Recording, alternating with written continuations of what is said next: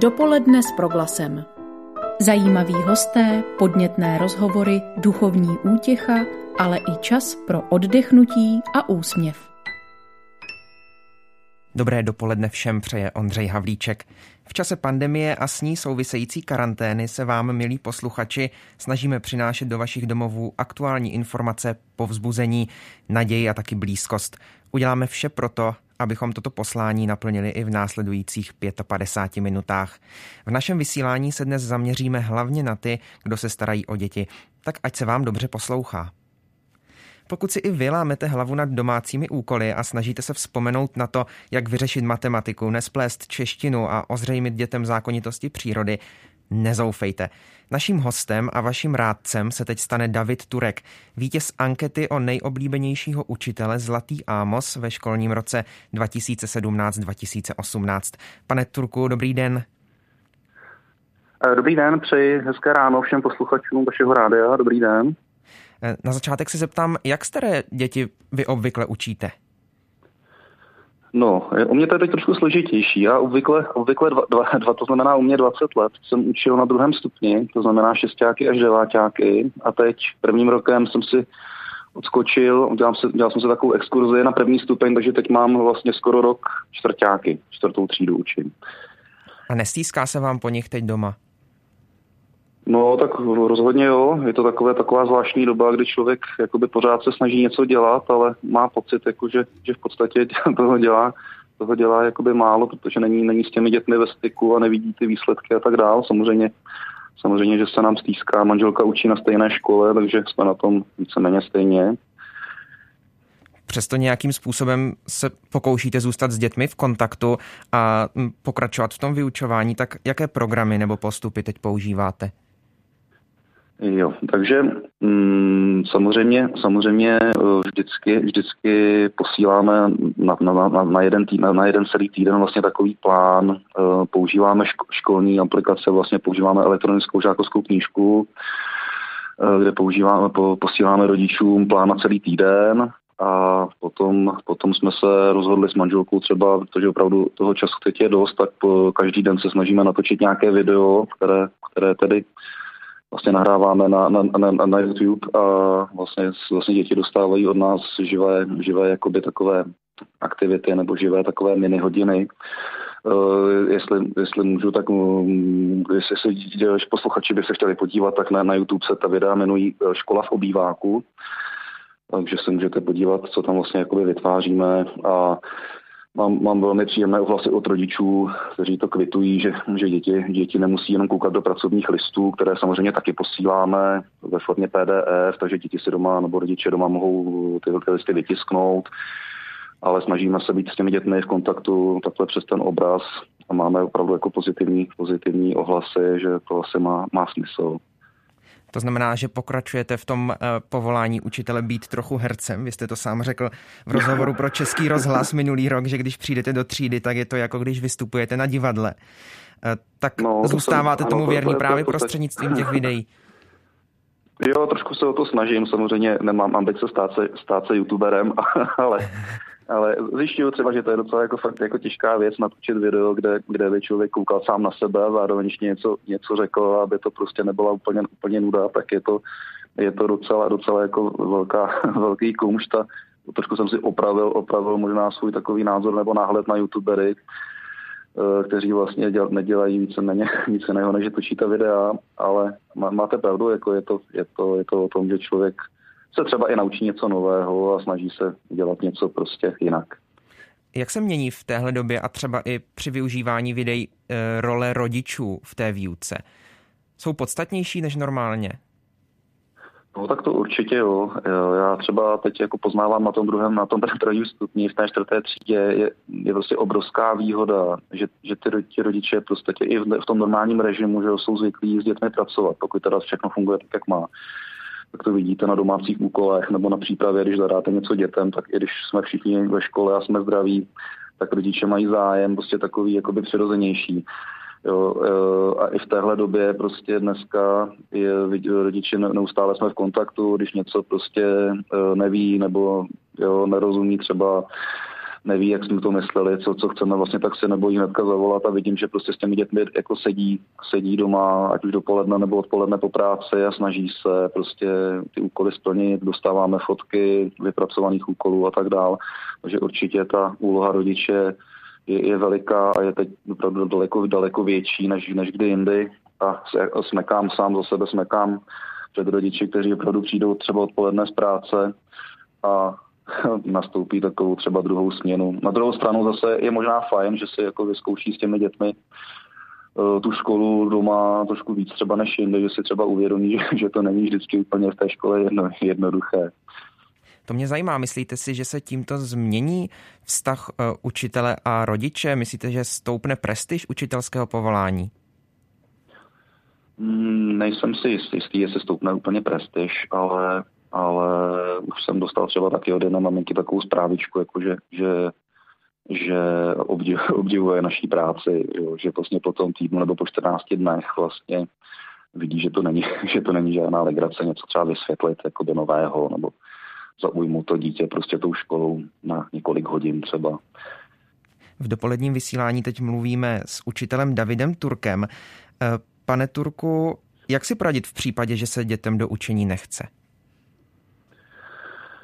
No, je to, je to, to je těžké, těžká věc. Eh, já, já ve třídě ve škole mám, mám tu možnost, že s dětmi se nějak odreagovat prostě jinak a použít jakoby eh, sílu a páku celé té skupiny že když se nechce jednomu, tak on se třeba nechá jakoby svést těmi ostatními. Někdy to je samozřejmě i naopak, že jo, ale asi mi posluchači rozumí, co chci říct, protože když máte doma jedno dítě v obýváku a tomu se teď zrovna nechce, no tak je to opravdu, je to opravdu těžší, ale já si myslím, že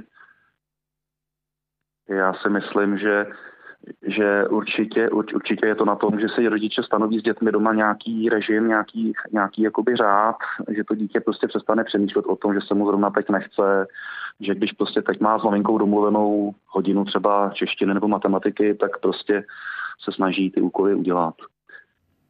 Ministr školství Robert Plaga včera na tiskové konferenci apeloval na učitele, aby se zaměřili především na ty profilující hlavní předměty. Vy kromě no. češtiny a angličtiny, pokud vím, učíte, myslím, i hudební výchovu, tak ta teď má jít stranou třeba na rozdíl od té češtiny a hudební vých- a, a angličtiny, pardon? No, já teď v podstatě, vy jste teď narazil na moji aprobaci, ale já teď v podstatě na tom prvním stupni učím vlastně jakoby všechno, že? když se to mhm. uvědomíte mm. vlastně, tak čtvrtáky, vlastně nemám tam třeba angličtinu, na to máme čtyřky, které si děti rozdělí, ale jinak, jinak v podstatě učím všechno, včetně tělocviku a té hudební výchovy, jak jste říkal, ale jako, jako těžko třeba učit děti, děti prostě uh, online hudební výchovu, když my jsme třeba s manželkou taky vložili jednu písničku na to, video, na, na, na to YouTube, kde děti nám teď posílají, posílají svoje nahrávky, svoje nahrávky, jak tu písničku doma zaspívali, takže určitě se dá najít i, i prostě možnost a metoda, jak, jak prostě učit i takové předměty, které nejsou profilující, no, jak říkal pan prezident, eh, pan, pan minister včera. My o tom za chvíli budeme eh, ve vysílání pro glasu mluvit taky s dirigentem Janem Kučerou o tom třeba, jak, jaké on dělá, eh, on dělá hodiny pro děti online. Zajímá mě ještě další téma. Ministerstvo školství poměrně rychle zareagovalo na současnou situaci, připravilo projekt na dálku, ve kterém nabízí nástroje pro online vzdělávání. Vnímáte to jako dostatečnou podporu od státu a využíváte ji? Eh, já si myslím, že, to je, že to je určitě že to je dobrá věc, že to je takový podmět eh, a teď je, to, teď je to o tom, že každý si prostě vyzkouší, vyzkouší ty metody, vyzkouší si prostě ty programy nebo ty možnosti a vyzkouší, co mu sedí, co, co je prostě schopen využít a určitě ke každému předmětu a ke každé skupině dětí se hodí, hodí něco jiného a někde prostě bude, bude prostě fungovat to, co nikde jinde prostě nejde. Ještě se zeptám, myslíte, že do budoucna se bude toto online vyučování, které se teď naučíme, více využívat třeba u dětí, které budou dlouho, dlouhodobě nemocné, třeba po úrazu? Mm, já si myslím, že, že, že jo, že, že, že prostě v, v učitelích i v, i v rodinách prostě zůstane, zůstane něco z toho, jako že když prostě nejsem v té škole, tak je, je možnost nějak, nějak, prostě, nějak prostě to využít. I když samozřejmě prostě myslím si, že ten, ten vztah učitele prostě ve škole s těmi dětmi face to face prostě je nenahraditelný a uh, prostě o tom, o tom ta škola je. Třeba já se celý život uh, snažím, když učím, tak prostě abych, abych s těmi dětmi měl člověk dobrý vztah a ono potom člověk je naučí daleko víc, na daleko víc, než když prostě používáte třeba nějakou suchou technologii, ale, ale určitě mi, určitě mi rozumíte, co chci říct. Rozumím, rozumím. Eh, zajímá mě ještě, co pozitivního přinese celá tahle situace do školství a, a ještě víc mě možná zajímá, co pozitivního přinese dětem do života. Je to vzdělávací příležitost pro ně? Ano, eh, myslím si, že, že to pozitivní pro děti bude hlavně to, že se, že si vyzkouší eh, takovou prostě, vyzkouší práci, práci, že, že musí sami prostě, že musí sami něco chtít, takovou prostě ctižádost a mm, prostě samostatnost, jo? že že prostě nejsou tlačení jenom paní učitelkou každý den ve škole, teď splníš tohle, ale že sami třeba hlavně ty starší, starší studenti samozřejmě uvidí, uvidí prostě uh, tu práci v takovém časovém horizontu nějakém, že prostě budou někam směřovat uh, sami. No. Říká učitel David Turek, vítěz ankety o nejoblíbenějšího učitele Zlatý Ámos ve školním roce 2017-2018. Děkuji za rozhovor a těším se na slyšenou. Nemáte zač, děkuji vám taky, nashledanou. Dopoledne s proglasem. Pokud máte doma děti předškolního věku a nevíte, jak s nimi mluvit o současné situaci, tak odpovědi na tyto otázky budeme teď hledat s Hanou Imlaufovou z Křesťanské pedagogicko-psychologické poradny v Praze. Paní Imlaufová, dobrý den, vítám vás v dopoledním vysílání pro glasu. Dobré dopoledne, zdravím vás a všechny posluchače Rádia Proglas. Tak jak s dětmi mluvit o tom, co nás teď obklopuje? Uh, tak uh, Myslím si, že nejdůležitější je, aby rodiče vůči dětem byli pravdiví, aby dítě ujišťovali a zdůrazňovali mu to, že eh, to, že někdy má třeba trochu strach nebo se bojí díky tomu, co všechno slyší kolem sebe, že to je v pořádku, ale že strach mít nemusí, protože rodiče mu dávají to velké ujištění a všechno to vysvětlování, které eh, dítě samozřejmě potřebuje, mm, by určitě mělo být úměrné jeho věku. Dávat mu informace tak, jak může pochopit, nějak mu to ne, neříkat složitě o tom všem eh, onemocnění, které kolem nás je. A e, taky je dobré dítěti e, říkat, že i ono samo může tu situaci nějak zlepšit nebo ovlivnit, především tím, že bude dodržovat hygienu. Je dobré, aby rodiče skutečně naučili děti umývat ruce a e, dodržovat všechny ty zásady, o kterých pořád slyšíme, aby tomu to dítě rozumělo. A ještě mě taky napadá, že mm, bychom mohli dětem i tohoto věku připomenout, že e, vlastně vždycky v historii lidstva prostě byly nějaké nemoci, které někdy byly vážnější, někdy byly méně vážné, někdy na ně někdo třeba i zemřel, ale že e, vlastně vždycky se zase ta naše společnost nějak zpamatovala, že vždycky vlastně e, to bylo i nějak zase ku pomoci Napadá mě, že by se dalo třeba dětem uh, vzpomenout na povodně, povídat jim o tom, jak jsme zažili ty katastrofální povodně, kdy vlastně taky to vypadalo tak beznadějně a jak se vlastně potom všechno dalo dokupy, uh, jak to vlastně mnohým pomohlo. Takže um, myslím si, že důležitý je ten postoj rodičů, kteří budou dítěti dávat naději a pozitivní informace. Nicméně rodiče zůstávají v této době eh, eh, se svými dětmi sami doma, hm, ztrácí kontakt eh, se svými blízkými, s prarodiči, s dalšími příbuznými, s kamarády. Můžeme prarodiče či kamarády dětem nějak nahradit? Mluví se o tom eh, na mnoha místech, že určitě je dobré udržovat kontakty eh, a ten kontakt, zrovna když mluvíte o prarodičích, tak si myslím, že je možný samozřejmě telefonováním. Eh, mnozí prarodiče samozřejmě už umí třeba i skypovat, takže mohou ty svoje vnoučky vidět přes Skype a rozmlouvat s nimi ale myslím si, že je na místě, aby rodiče taky vedli děti k tomu, že mohou babičce a dědečkovi napsat dopis. To už se dneska moc nedělá a mnohé děti to ani neznají, vlastně běžnou poštu, takže mohou nakreslit obrázek, napsat dopis, pak jít společně do schránky. Vlastně díky tomu mohou rodiče ukázat dětem, že se taky píšou dopisy, na který se nalepí známka, napíše adresa a mohou pak společně jít procházkou, hodit dopis babičce a dědečkovi do schránky. Mohou si třeba eh, rodiče doma s dětmi prohlížet fotky v albumech, kde jsme byli někde s dědečkem, s babičkou, kde, co jsme hezkého prožili. Vlastně takhle na ně s láskou vzpomínat a zase to může být motivace pro nějaký rozhovor, že potom dítě může říkat, babičko, já si pamatuju, jak jsme spolu byli na výletě a zase to samozřejmě ty prarodiče může potěšit. Stejně tak mohou rodiče plánovat něco, až bude, až bude za námi tato těžká doba, tak potom pojedeme s babičkou někam na chalupu a hezky si to užijeme.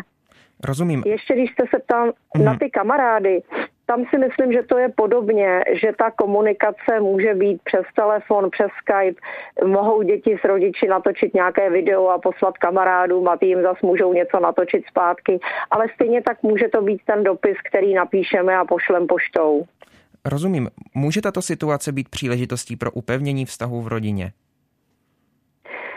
Já věřím tomu, že určitě, protože uh, Myslím si, že eh, ve spoustě rodin se vlastně může najednou dělat to, co eh, na, na co běžně není čas. Eh, může, mm, může vlastně se, nebo doporučuji rodičům, aby udělali takový jasný denní režim, který bude viditelný opravdu tak, že si to třeba nakreslí na nějaký papír, že si tam napíšou něco jako rozvrh hodin, kde vlastně bude napsáno, co se kdy udělat, že je tam čas ke hře, že je tam čas na nějaké domácí práce, budou tam takové časové bloky, Myslím si, že je dobré, aby děti se podílely na přípravě takového jakoby plánování eh, toho dne nebo týdne, aby tomu rozuměli. A e, samozřejmě e, děti mohou z rodiči dělat spoustu činností, na který prostě běžně čas není. Můžou společně hrát nějaké hry, mohou společně prohlížet e, knížky, ke kterým se běžně nedostanou, mohou se společně něco nového učit, můžou každý den si říct, že zkusí najít nějaký recept na upečení moučníku nebo uvaření nějakého jídla, které ještě neskoušeli. Takže myslím si, že je to o rodičovské vynalézavosti a v neposlední řadě bych zdůraznila společnou modlitbu v rodině. Myslím si, že tento čas je velikou výzvou pro rodiny, aby spolu víc času trávili taky společně s Bohem.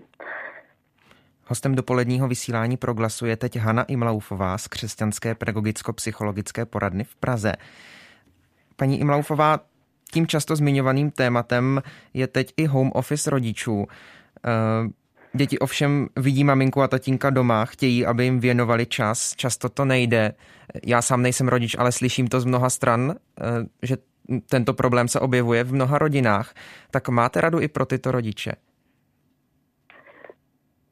No, uh Určitě je důležité to, co jsem zmiňovala, aby byl jasně daný režim dne, eh, který eh, budou děti znát a aby se jim, eh, pokud jsou rodiče doma oba, tak se mi zdá dobré, pokud se třeba mohou nějak prostřídat, že je tam nějaký čas, kdy jeden z těch rodičů se může plně ponořit do svojí práce a druhý se věnuje více dětem a pak si to zase prohodí.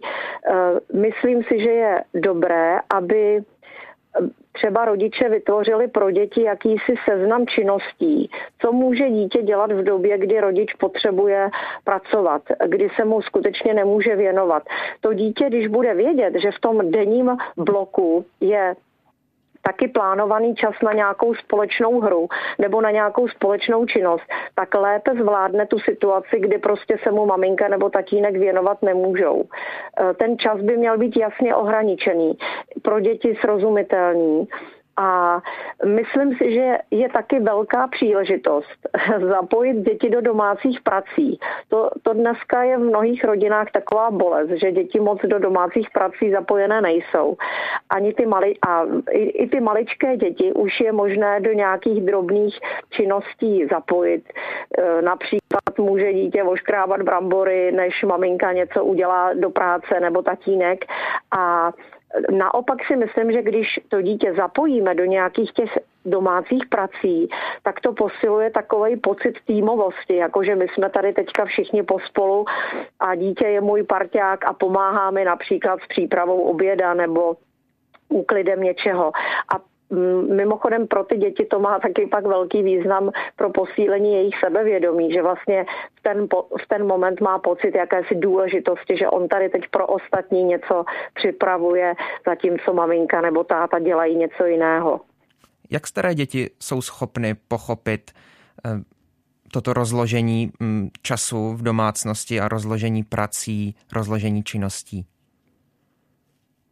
Já si myslím, že samozřejmě předškolní děti ještě nemají takový úplně pojem o čase, když se jim řekne hodina nebo dvě hodiny, tak si to samozřejmě neumí úplně představit. A proto jsem říkala, že je dobré vytvořit něco jako rozvrh hodin, jako mývají školáci, kdy jsou to takové jakoby barevná pole, kdy je tam třeba jasný bod snídaně a oběd. To znamená, že to, co je mezi tím, je dopoledne a to můžeme tomu dítěti nějak rozdělit, řekněme, na tři části barevně, kdy bude vědět, že tam je hra, že tam je nějaká práce a že tam je, řekněme, nějaká společná činnost všech dohromady. Takže uh, strukturovat to, uh, myslím si, že takové čtyřleté dítě už je schopné uh, tomu docela dobře porozumět. Ale je dobré to vizualizovat, aby toto dítě i vidělo. Nejenom když mu řekneme, počkej, za hodinu si s tebou budu hrát, tak to si skutečně to dítě moc nepředstaví, jak to bude dlouho trvat. Společnost i my dva v rozhovoru se teď hodně věnujeme aktuální situaci. Měli bychom se však nějak připravovat i na to, co přijde po té pandemii? Myslím si, že uh, tak úplně se připravit nemůžeme, ale možná můžeme teďka tak eh, zvažovat, eh, jaká by to mohla přinést i pozitiva, nebo eh, co vlastně by se mohlo změnit. Já si myslím, že a zase můžeme o tom mluvit i s dětmi jakéhokoliv věku, že možná nám pomůže toto těžké období v tom, že začneme žít skromněji. A to si myslím, že prospěje každému člověku. Že si najednou uvědomíme, že spoustu věcí vlastně mít nemusíme, že se se spoustu věcí plítvá. Pak si myslím, že taky by mohlo přínosem být to, že si bude každý více vážit svého zdraví a vůbec, že si budeme vážit spousty dalších věcí, které jsme doteďka brali jako samozřejmost. To, že můžeme chodit na návštěvy, to, že můžeme chodit nakupovat, že můžeme jít někdy do divadla, že dítě chodí na nějaké kroužky, že chodí do školy, do školky, nebo to, že můžeme chodit do kostela. Najednou vlastně si můžeme úplně jinak začít všeho vážit, protože jsme zažili to, že to ne, nemohlo být. A to si myslím, že je veliký přínos a o tom je určitě užitečné s dětmi mluvit, protože zase nám to pomáhá stavět uh, celou tu záležitost do pozitivnějšího světla. Uh, a myslím si, že najednou uh, by to mohlo eh, opravdu proměňovat i mnohé lidi, kteří mají spíš negativní pohled na svět a mluví o tom, co všechno je špatně. Takže i ta, tahle nepříjemná situace by mohla na pomoci k tomu, že skutečně ta úcta i k božímu řádu a ke stvořenému světu by mohla jaksi narůstat možná i mezi lidmi, kteří Boha nepoznali. Těmito pozitivními slovy končí Hanna Imlaufová, která pracuje v křesťanské pedagogicko-psychologické poradně. Děkuji, že jste si pro nás našla čas a budu se těšit na slyšenou. Mějte se hezky a přeji všem pokoj v srdci. Naschledanou.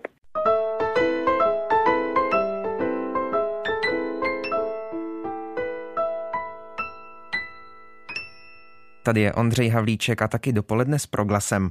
Pandemie způsobená virem COVID-19 nás zastihla v čase příprav na první svaté přijímání. V řadě farností tak byla společná příprava pozastavena a přesunuta do rodin. Jak s dětmi pokračovat ve výuce náboženství, se teď budeme ptát katechetky Anešky Koutníkové, která pracuje s dětmi ve farnosti Praha Kbely. Dobré dopoledne. Dobré dopoledne. Tak jak už jsem říkal, karanténa související s pandemí zasáhla i výuku náboženství. Jak se to projevuje ve vaší farnosti? Snažíte se s dětmi být v kontaktu? Mm. Mm.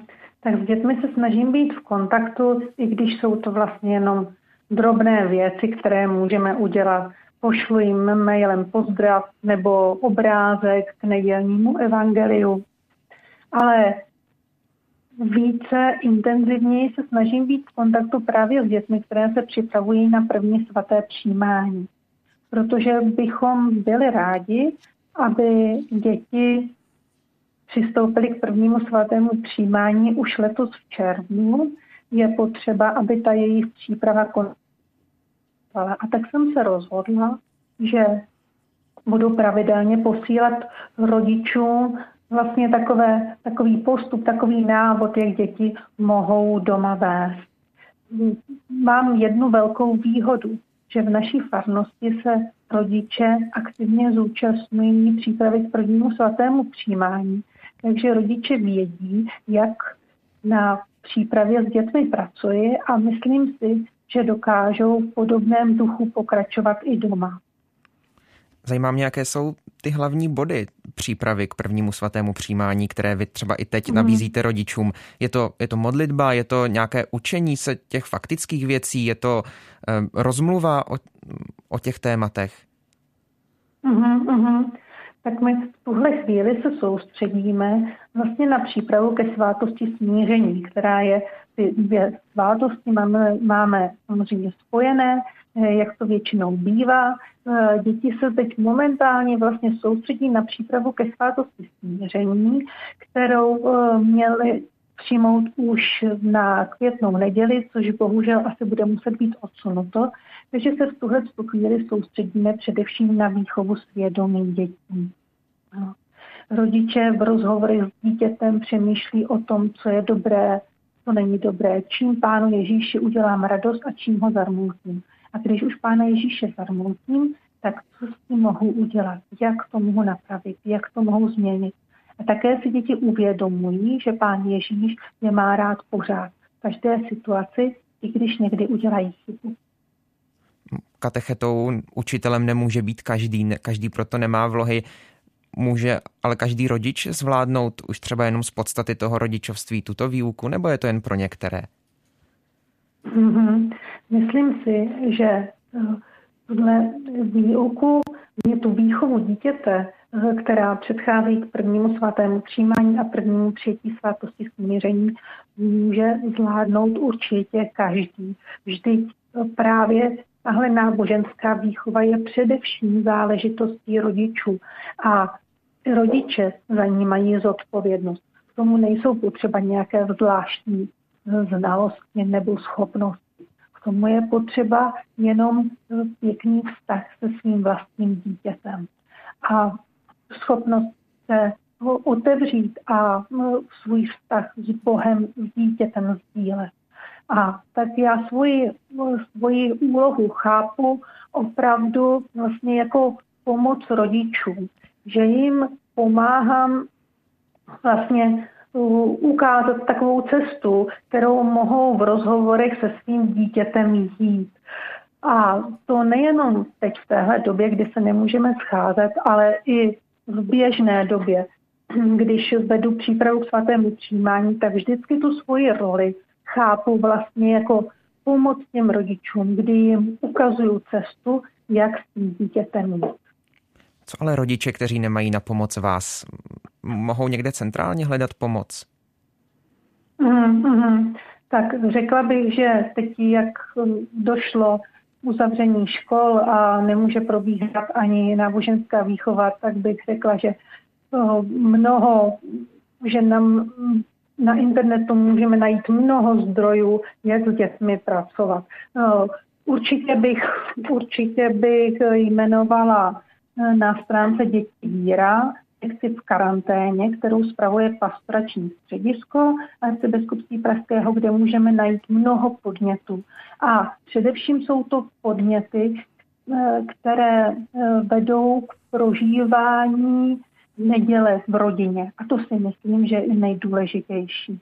Jinak, co se týče nějaké výuky, znalostí, eh, nemyslím si, že by v náboženské výchově bylo tak podstatné, že se dítě dva nebo tři měsíce nebude nic učit.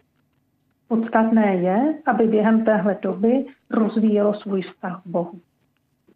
Vy už jste o tom před chvílí trochu mluvila v rozhovoru a je to obecná pravda, na které se shodují asi učitelé a také katecheté, prostě vzdělávací neopedagogové napříč, eh, napříč spektrem, eh, že jedna z nejlepších výchov je výchova osobním příkladem.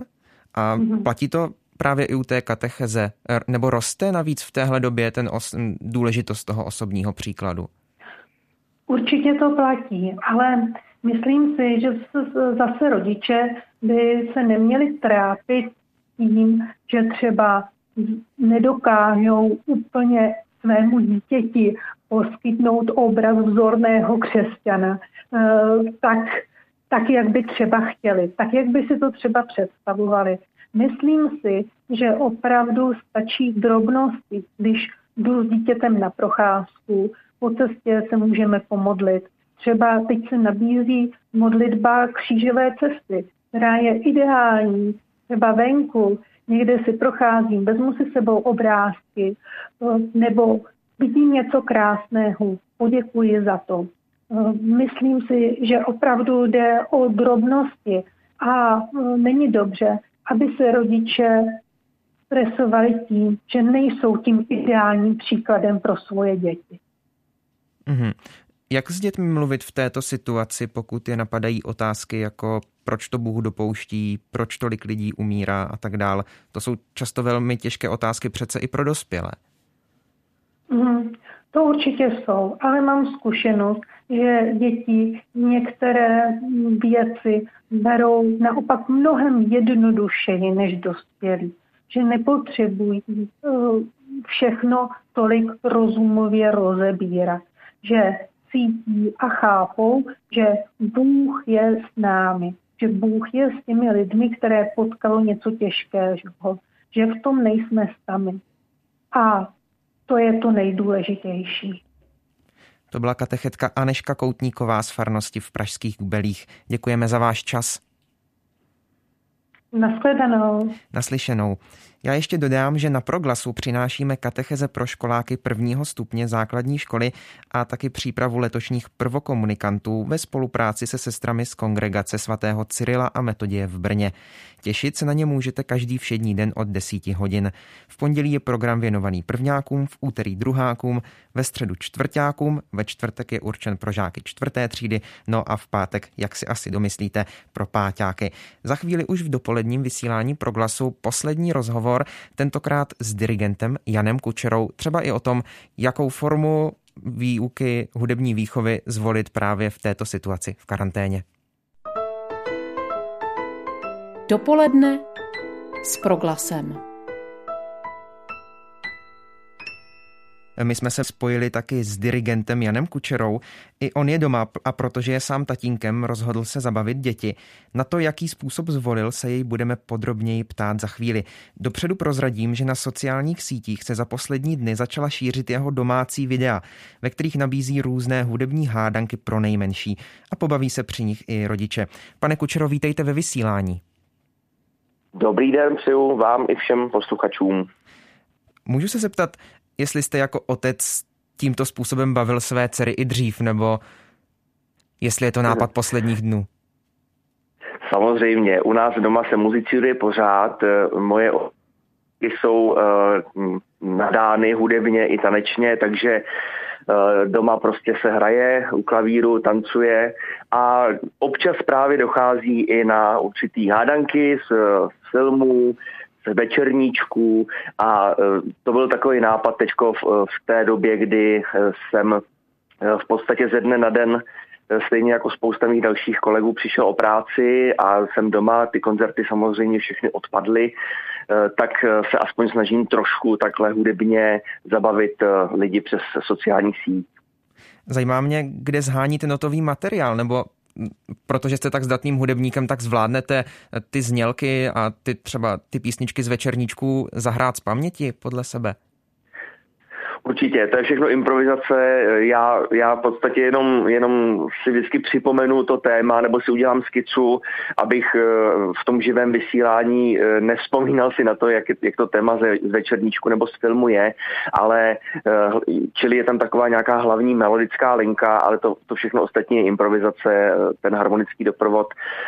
Mně to přijde přirozené, protože jsem prostě pianista od malička a takže, takže vždycky si připravím takovou, takový scénář nebo deset ukázek, abych věděl, jak to jde za sebou, protože mě baví i to, i ta taková spontánnost toho živého vysílání, že to není přetočeno a lidi okamžitě reagují, což je krásné.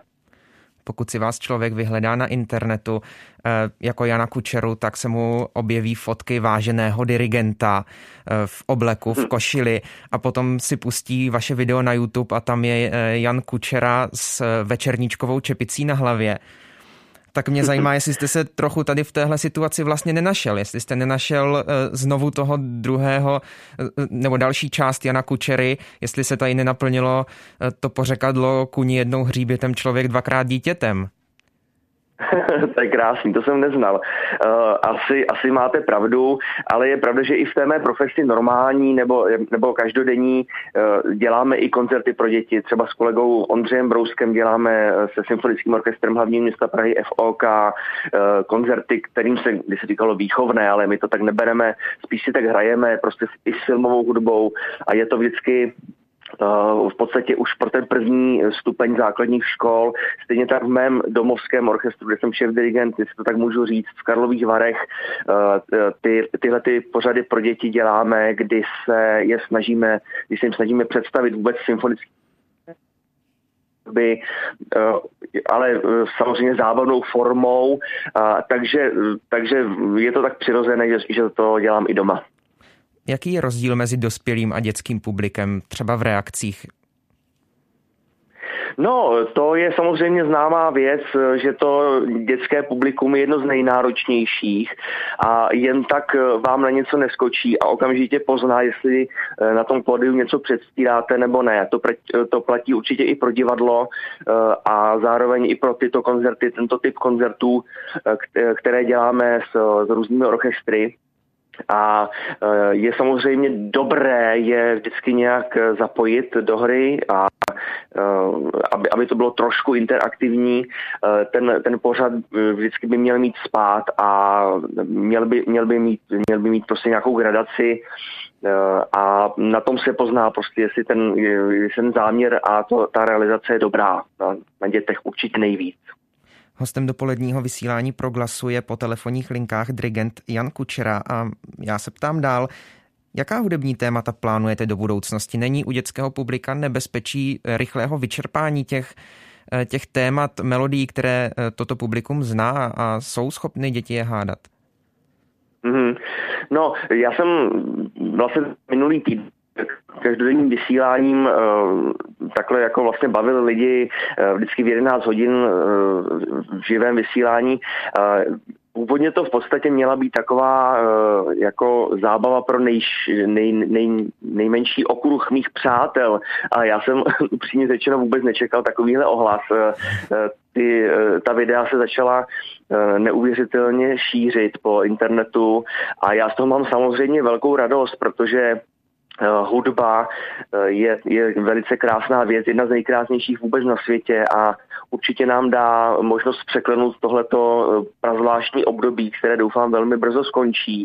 A takže, abych se vrátil k vaší otázce, nejedná se jenom o, o hádanky pro děti, o, o večerníčky nebo, nebo dětské filmy, ale v těch dalších dílech jsem zacílil i na trošku jinou věkovou skupinu, na svoje vrstevníky například. Udělal jsem jeden díl, kdy jsme hádali hudbu z, ze seriálů, z toho, z takových jako retro, retro díl bych to tak nazval. Bylo to, bylo to ze seriálu z 80. let Jsou to takové melodie, které máme hluboko zakořeněné v hlavě, ale často si nemůžeme vůbec vzpomenout, z čeho to je. Ale každopádně nám okamžitě vyvolají nějakou asociaci z dětství, protože to je, to je známá věc, že tam, tam se prostě ukládá největší množství informací. Zajímá mě, jestli sledujete v této době i ostatní hudebníky, kteří se v omezeném prostoru svých bytů snaží ostatním aspoň trochu zpříjemnit situaci, ve které se nachází. Ano, sleduju a spousta mých kolegů a přátel to tak dělá a je to tak dobře. Eh, prostě eh, muzikanti, herci jsou činorodí lidé, jako já a svým způsobem workoholici a ten, ten kontakt jim chybí prostě, takže se to snaží trošku, trošku takhle vynahradit eh, digitálně. Ale myslím, že to má velmi dobré ohlasy. Mí přátelé například ze smyčcového kvarteta Epoch Quartet dělají takové přenosy nebo klipy. V tuto chvíli můj vynikající kamarád, skladatel Lukáš Sommer například učí děti a i starší děti hrát na kytaru a takže je to velmi bohulivá věc a, a snad to lidem pomůže. Nejen je zabavit, ale uh, i trošku vzdělat. To znamená, že ta karanténa vlastně nijak nepřerušila vaši práci, práci hudebníků, pořád se podílíte eh, na výplni volného času lidí, na zábavě, na potěše duše. No tak je to, je to naše práce. No, snažíme se, nebo já, já se snažím aspoň tímto střípkem eh, trošku, trošku přispět eh, prostě k, k tomu, co se teď děje. Já to beru eh, pokud možno s humorem, optimisticky a všechny vyzývám k tomu, aby ten čas, kdy, kdy jsme zavření doma, eh, využili. Je to, těch možností je strašně moc. Můžete si prostě uspořádat fotky konečně v počítači a udělat si pořádek v knihovně učit se třeba nový cizí jazyk nebo aspoň částečně, naučit se na nový hudební nástroj aspoň částečně. Prostě já bych to, já bych to bral jako výzvu k tomu ten čas využít a uh, nejenom se dívat na televizi zkrátka. Pane Kučero, poslouchají nás v této chvíli e, i maminky, třeba na mateřské dovolené, nebo maminky, které jsou teď e, s dětmi doma. E, tak mohl bych vás poprosit o krátkou hudební hádanku pro naše posluchače. Zkusme pro ty nejmenší třeba. Dobře, tak já bych zvolil jeden z těch nejznámějších večerníčků, myslím, že to úplně všichni poznají. Thank you.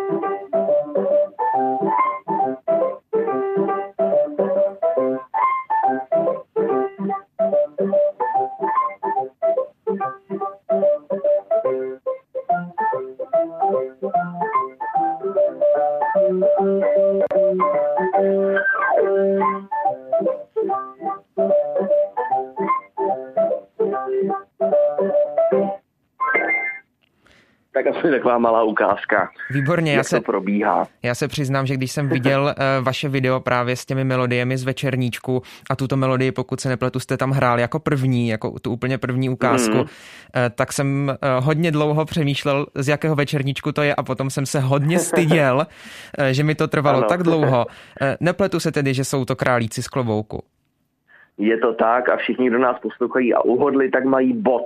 My si vždycky hrajeme na to, že, že je potřeba získat 10 bodů, většinou to bývá 10 ukázek a e, takovouhle hravou formou si prostě připomínáme ty melodie. Mimochodem, e, nejenom melodie z večerníčků, ale i z českých filmů. E, já se snažím ty české filmy hrát i na normálních koncertech v průběhu těch koncertních sezon, Čím teda ty české, eh, protože je teď takový boom hrát hollywoodské eh, filmy, což je taky správně, ale já se zaměřuju na české skladatele, eh, protože český film měl obrovské štěstí na, na vynikající skladatele, jako byl Zdeněk Liška, Luboš Fischer a je jich prostě hrozně moc a všechny ty melodie mm, nám asociují náš oblíbený film nebo oblíbenýho, oblíbenýho herce říká Jan Kučera, dirigent, který v současné době natáčí domácí hudební videa pro děti. Zkuste si je s dětmi pustit i vy. Pane dirigente, přeji vám, abyste se za pár týdnů eh, zase po téhle nepříjemné situaci vrátil před svůj orchestr. Moc vám děkuju, zdravím všechny posluchače, buďte zdraví a eh, berte to optimisticky a s úsměvem. Naschledanou. Naslyšenou. A za celý kolektiv autorů dnešního pořadu se loučí a zítra opět naslyšenou těší Ondřej Havlíček. Dopoledne s proglasem. Každý všední den mezi devátou a desátou jsme v tom s vámi už 25 let.